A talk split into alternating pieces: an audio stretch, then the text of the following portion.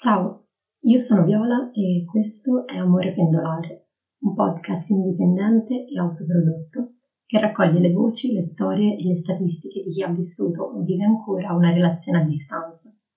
Sono molto felice di poter finalmente dare il mio benvenuto a tutte le persone all'ascolto e vi ricordo che qualora voleste condividere le vostre esperienze con me e dire la vostra sui vari argomenti che toccheremo nel corso delle puntate, potete mandare una mail all'indirizzo amorependolare.gmail.com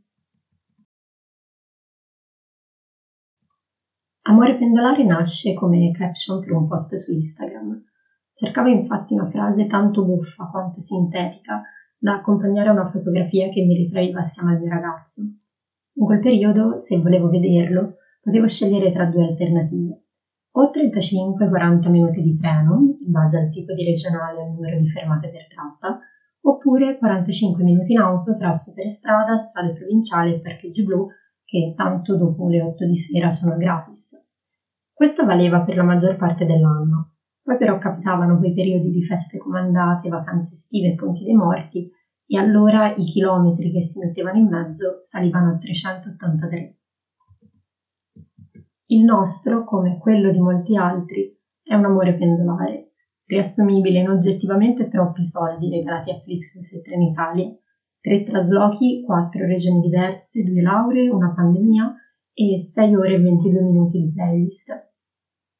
Definire a distanza questo tipo di amore è riduttivo, impreciso e inefficace, perché anche se la tecnologia non sostituisce, integra e perché i soldi spesi per quel viaggio in treno durato 12 ore per colpa degli scioperi e dei ritardi collaterali sono stati comunque il migliore investimento del 2020. In alcuni casi, se l'alternativa è stare senza, allora va bene così. E a volte può succedere anche che quel così si riveli essere pure vagamente bello, di certo non esaustivo, ma senza alcun dubbio vero. Ho deciso di creare questo podcast perché se tiene una persona e quello che vi lega è sano, allora ne vale sempre la pena. Amare è sempre difficile e fidarsi è dura a priori,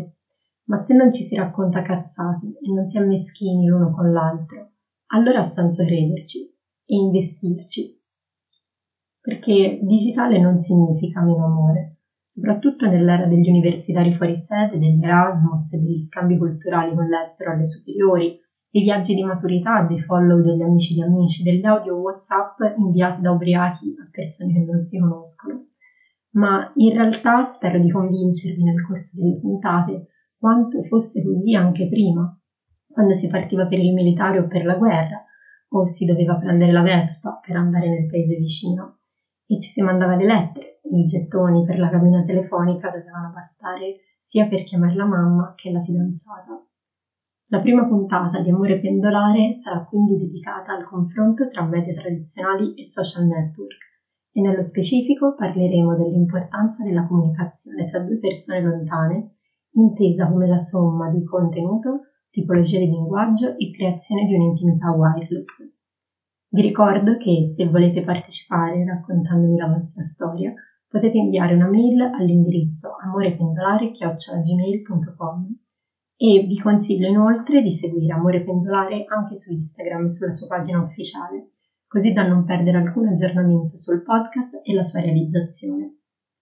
Io sono Viola Caradonna e quello che vi ho raccontato è il progetto che sta dietro ad Amore Pendolare. Alla prossima!